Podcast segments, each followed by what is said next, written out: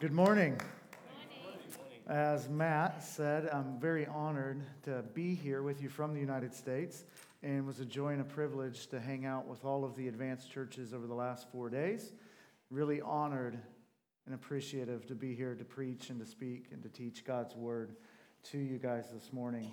I take it as um, a blessing and a great opportunity, a wonderful opportunity that I'm very thankful for. My story is a story of a small-town kid, and so I grew up in a town that had maybe one hundred people in it, planted a church in a community that has four hundred twenty-two people in it. And so I'm from a small town, nothing like London and nothing like Poole. Um, our community was a mining community that was lead mines. And in about the nineteen fifties, had about ten thousand people in the in the community where the lead mines were. But the lead mines shut down, the workers moved out, and only the people that were stubborn, do you use that word, stubborn? Yeah. Stubborn enough to stay, stayed. And my family was one of those stubborn families that stayed. Uh, while I was growing up, my, my grandfathers, both of my grandfathers on my dad's side and on my mom's side, were Baptist pastors.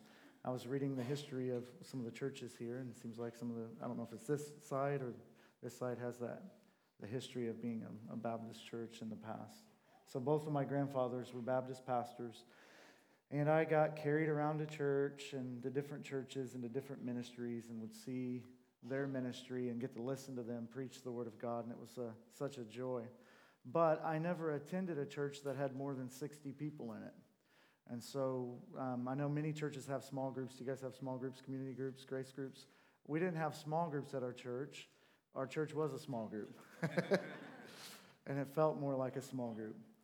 Um, I wasn't a believer until I was in about tw- eleventh grade, twelfth grade in the United States. And I had an experience, an encounter with God where I came to know the power of the, the risen Savior, fell in love with Jesus, became a Christian. Met my wife. We were sweethearts in high school, so we started dating in high school, broke up, got back together in college. Um, but at the end of, of high school, I didn't know exactly what to do, and there had never been a man or a male in my family go to college, so I decided to go to college, and I was the first male in my family to go to college. But I didn't go to the big university. I went to the local community college, so we call that discount knowledge. I got a cheaper, I got my education, you know, I got my discount knowledge at the community college. And also, at the same time, um, was offered an opportunity to go into ministry. Uh, some people who knew my grandfathers at Youth for Christ. It's a parachurch organization that does campus clubs for students in the States, um, offered me a job, and I began to work at Youth for Christ and to be um, running Bible clubs at local schools and, and universities and, and talking about Jesus, and we built a skate park in the middle of our small community to kind of reach out to kids and try to tell them about Jesus. And I asked my wife if she'd marry me. I was making very little money, but why don't you, why don't you come and marry me? And we got married. We ended up having four kids. Uh, I have four daughters, ages fourteen down to four, uh, four girls. Oh, boy. No, I don't even have any male dogs or anything. Yeah, I need to do something. So that's kind of my background. But while I was at Youth for Christ, I got a job as well working uh, as a university, a college pastor at a at a local church, and started doing college ministry. But I but I found that I couldn't get any of the kids that I was reaching through Youth for Christ or at the university to actually attend church with me.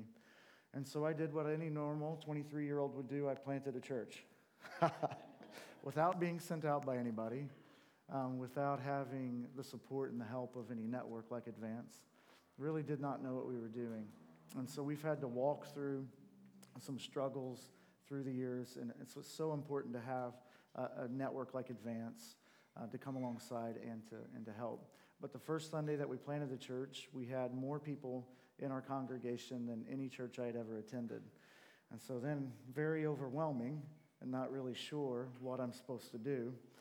Um, in two thousand six was when we planted the church. In two thousand eight, we sent out our first church planner named Rick Pirtle to plant a church in a community about thirty minutes from us. two thousand twelve, we sent out a second church planner named Tim Gray to a community about forty-five minutes from us. And then in two thousand thirteen, the next year, we set out, we sent out Matt McDonald, another man that we had raised up, uh, to a, a community about one hour away from us to plant a church. And we've been just blessed by God to see a multiplying movement in our small town. And we've also baptized over five hundred individuals. And so most of the most of the people who came into our church were new believers. They didn't transfer from other churches. They didn't go to church. And they came into the faith family and were baptized at our church. We've had an opportunity to have some a little bit of global influence in Zambia, strengthening churches. In Thailand, we sent a missionary to Thailand.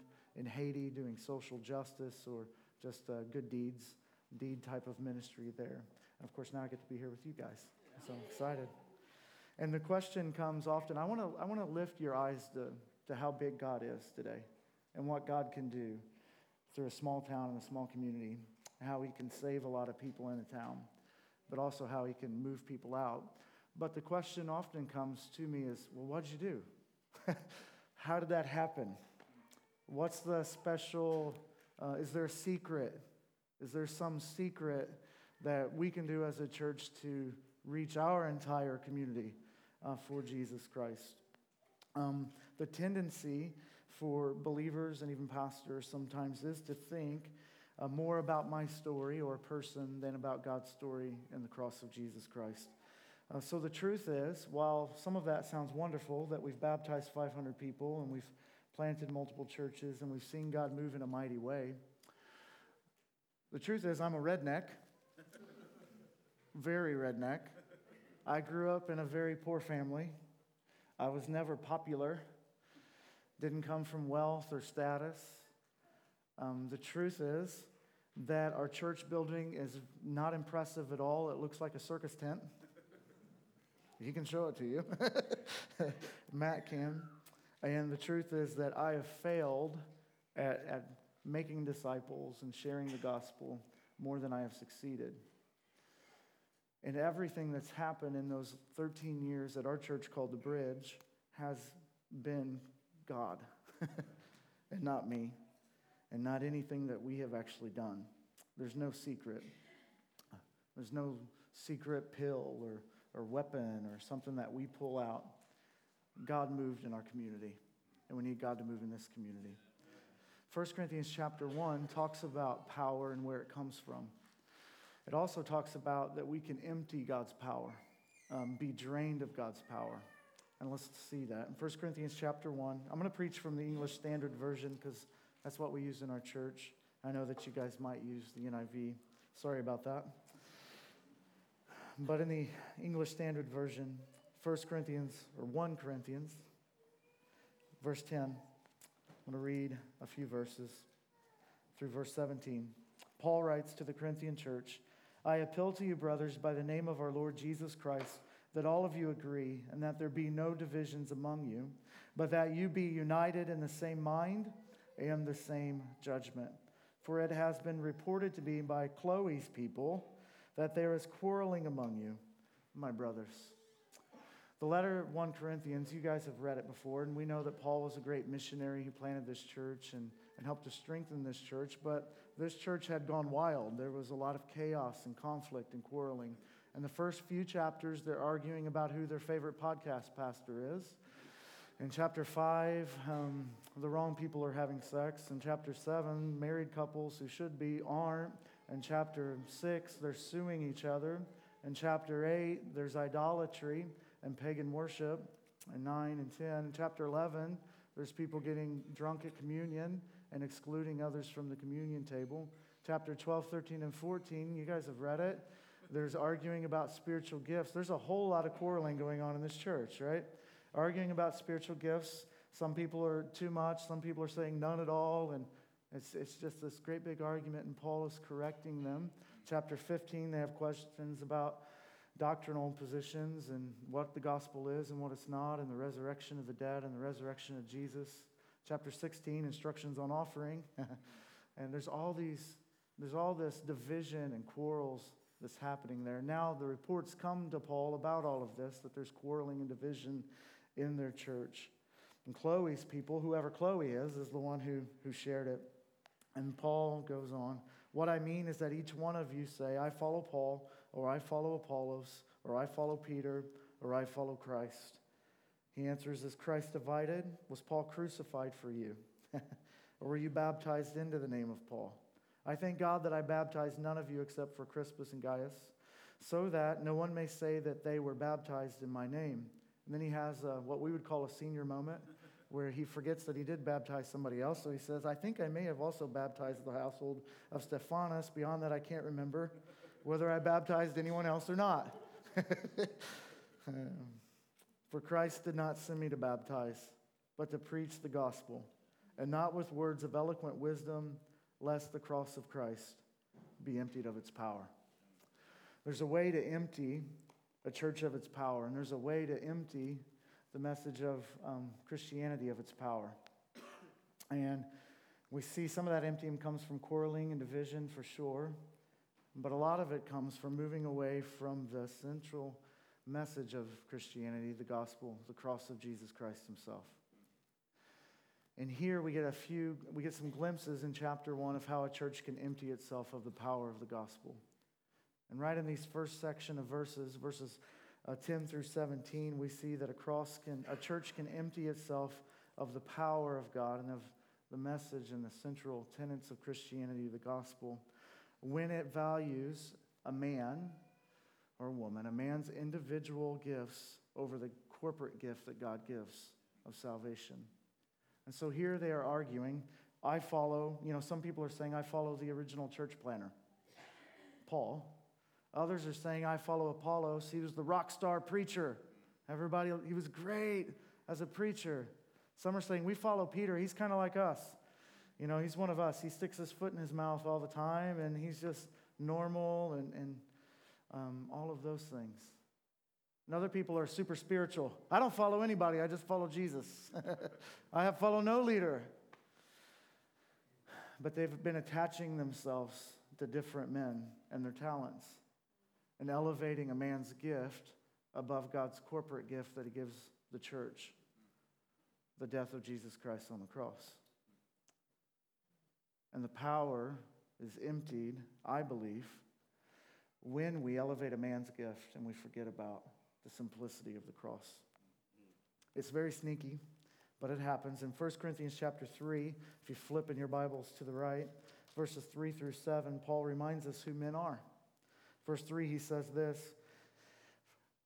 Why is there, while there is jealousy and strife among you, are you not of the flesh and behaving only in a human way? For when one says, I am following Paul, or another says, I follow Apollos, are you not just being human? What then is Apollos and what is Paul? They are servants, servants from whom you believed, as the Lord assigned to each. I planted, Apollos water, but who gave the growth? But God gave the growth. So neither he who plants nor he who waters is anything, but only God gives the growth. Yeah. He who plants and he who waters are one, and each will receive his wages according to his labor. For we are God's fellow workers, but you are God's field, you are God's, you are God's building. He says these men that God has used and raised up, the church planner, the rock star preacher, um, Peter, who the church was built on, you know, his confession of Christ, the gates of hell will not prevail against you, kind of the leader of leaders. They're just servants. He says, who are these people? They're servants of God, but God alone brings the growth. And when we look to man's individual giftings, rather than the simplicity and the foolishness of the cross, we can empty a church of its effectiveness. We can empty a church of the power of God for salvation. What does Scripture say is the power of God for salvation? The gospel, where does it say that? Do you know? Romans chapter one, verse sixteen. Have you read it? Yeah? You know Romans one, verse sixteen. For I am not ashamed of the gospel, for it is the, it's the power of God. But have you ever just stepped back and think about what we actually believe? What, what do we actually believe? Well, it starts in, in Genesis three, right? In Genesis two, God created everything. He made us. He created us male and female. Um, And then Adam and Eve sinned. They disobeyed God. This serpent comes, the snake, a talking snake, serpent, comes and tempts them. Tempts Adam, Adam and Eve. Did not trust God, did not believe God. And so they do that.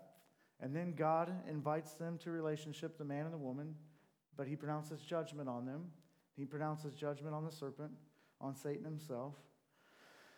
He promises that there's going to be a male child come through Eve's line who's going to crush the head of the snake, and that the snake is going to bruise his heel. It's the beginnings of the gospel message. It says hope is coming, that there's hope for Adam and Eve's line, but there's no hope for Satan and his followers. And then years go, years go by.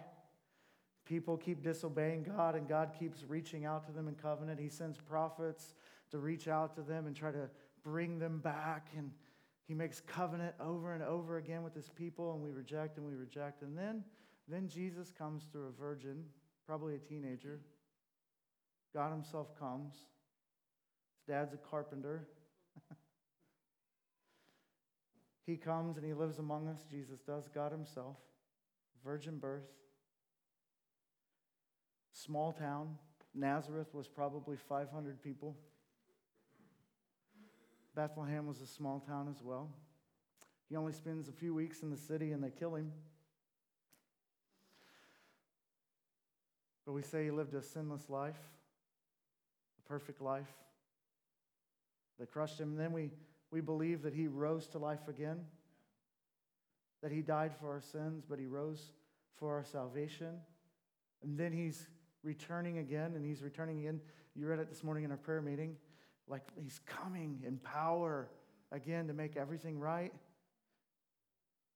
What's that sound like? It's good news, right? But to the world, what does it sound like? Crazy. Crazy. Foolishness. And so I think we have a tendency then to look at men, say, man, he's gifted. We need him, their gift. And we get ashamed of the power. And it says the power is that message, the gospel. Don't empty your church of the power by being ashamed of the foolishness of the gospel. It's, it continues in First Corinthians chapter one. First Corinthians chapter one, verses eighteen through twenty-five. For the word of the cross is folly to those who are perishing, or foolishness, but to us who are being saved, it is the power of God. For it is written, I will destroy the wisdom of the wise, and the discernment of the discerning I will thwart. Where, there, where is the one who is wise? Where is the scribe? Where is the debater of this age? Has God, has not God made foolish the wisdom of the world? For since in the wisdom of God the world did not know God, through wisdom, though it pleased God, through the folly of what we preach, to save those who believe. For Jews, they demand signs. Show us a sign. Greeks are like, tell it to us intellectually. We need wisdom. But we just preach Christ crucified, a stumbling block to Jews, folly and foolishness to Gentiles, but to those who are called by God, both Jews and Greeks, Christ, the power of God and the wisdom of God. For the foolishness of God is wiser than men, and the weakness of God is stronger, stronger than men. Church is emptied of its power when we value a man's giftings over the corporate gift that God gives of the cross of Christ. And, and a church is emptied of its power when we misplace our security, and we think that our security is in status, in popularity, in finances, in wealth, in looking wise, and being intelligent. This message says it's foolishness, except to those who are called by God. It's a stumbling block to those who are wise. Salvation is supernatural.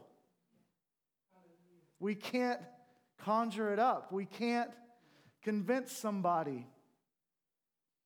Salvation is supernatural, and God must work in a person's life. And so we can misplace our security and our wisdom in our education, in our intellect, in our popularity, in our safety, in our children. We can misplace security in so many places, but people um,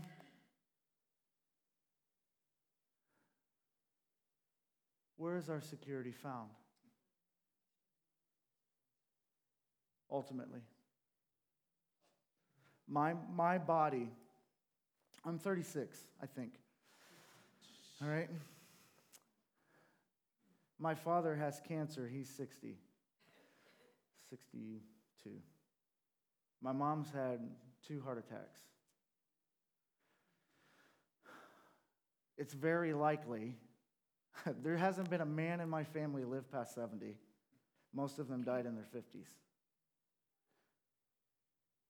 My security can't be in my health. My security can't be in the size of my church.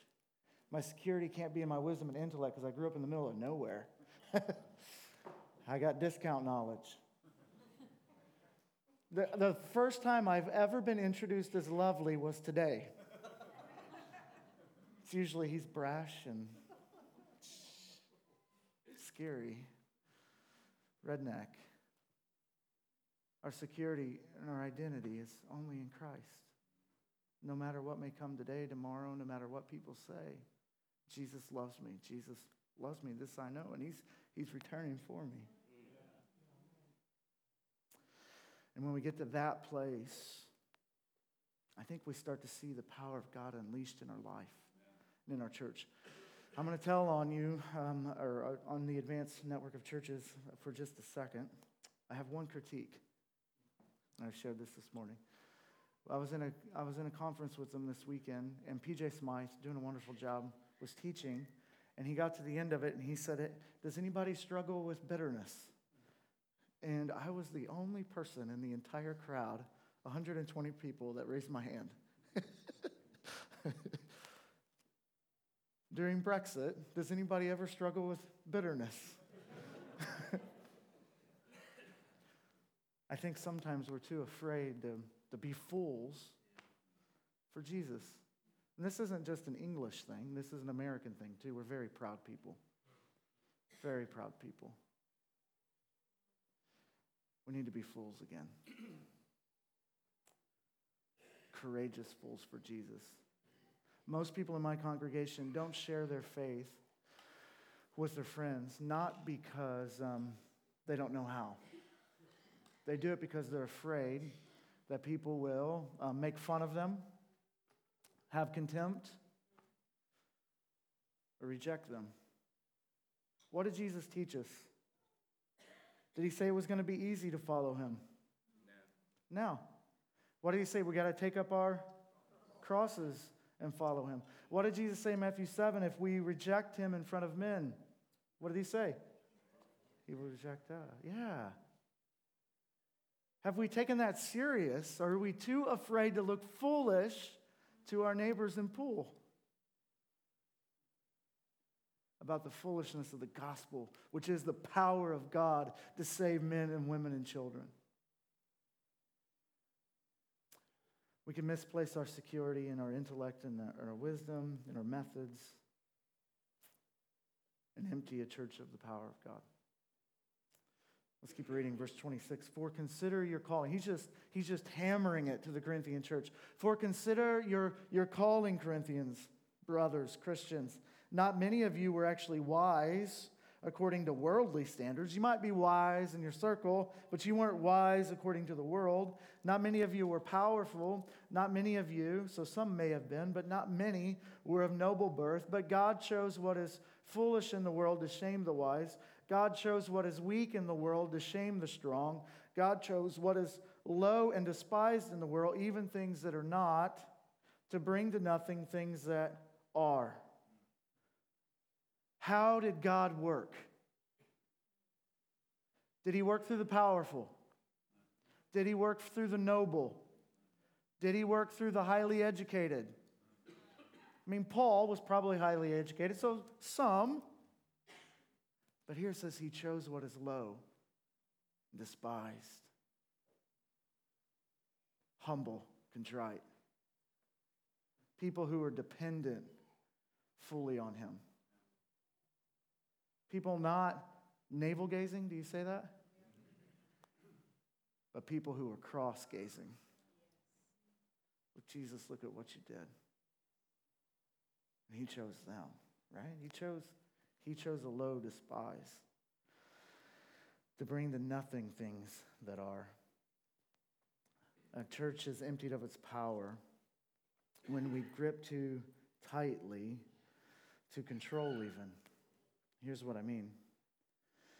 Um, when we think that we have to have men and women within the context of our congregation, or that we need to have this type of leader, people that are powerful, people that are noble, people that are of influence.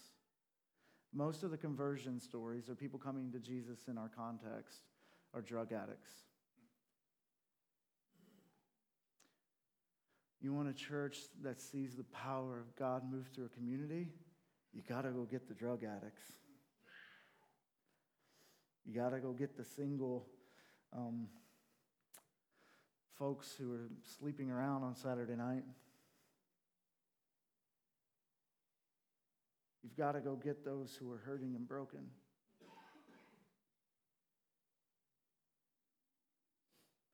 Because frankly, most of the folks who are okay don't think they need Jesus.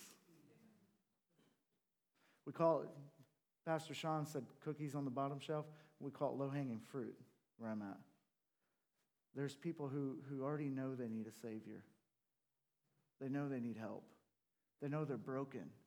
We'd call that the low-hanging fruit. Find them and pull. Go to them, share the gospel.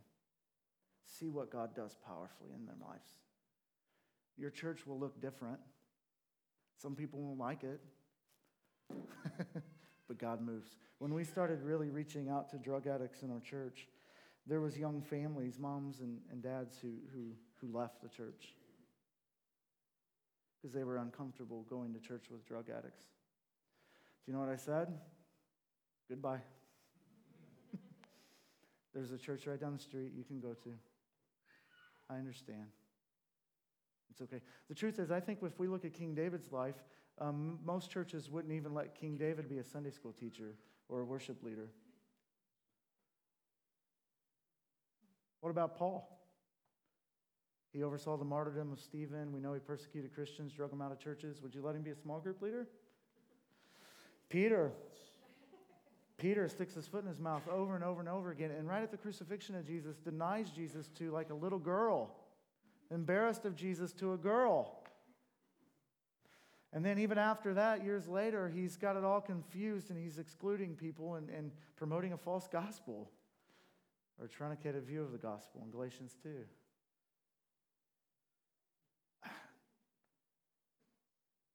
Sometimes our, our bar for who God will use is way too high. And he will use the Peters and the Pauls and the, and the Davids.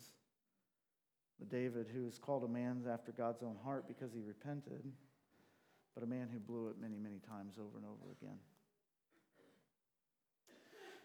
Let's finish the scriptures. Verse thirty, verse twenty-nine. Verse twenty-nine. God chose, or twenty-eight, God chose what is low and despised in the world, even things that are not, to bring to nothing things that are, so that no human being may boast in the presence of God. And because of him, you are in Christ Jesus.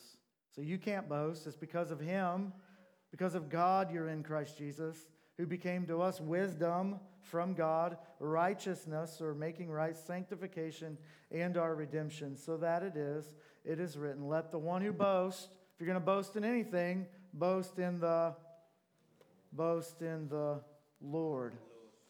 Yeah, boast in God. Boast in his glory. And so a church that's emptied of its power, they'll boast in itself, or emptied of power and effectiveness, boast in themselves and robs God's glory. We start to think, for some reason, I did something. We did something. So God smiled on us. But it's no, it says you did absolutely nothing. The only thing you did was sinned. And Jesus set his sights on you, came and lived for you, died for you, rose for you. The cross is what saves you. not your work, but, but Jesus' work. And so if we boast in, in anything, and it levels the playing field. That's why we can go to drug addicts. That's why we can go to the rich. That's why we can go to every nation, because it's the cross, not culture. It's the cross, not power. It's the cross, not popularity. It's a blood-stained cross. That's the power of God. And we boast only in it to everyone we meet. Not afraid to look like a fool, because we know it's the power of God for salvation.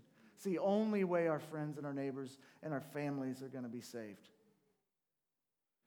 A blood-stained cross. And so, God in his kindness has, has in the last season of our church life been taking us through pruning. Uh, pruning away the messed up stuff so that we can see the fruit. And so for the last year, I've been thinking about this message. Like, what did we do in the beginning that God, that, that move of the Spirit happened in our church? Where did we get off course?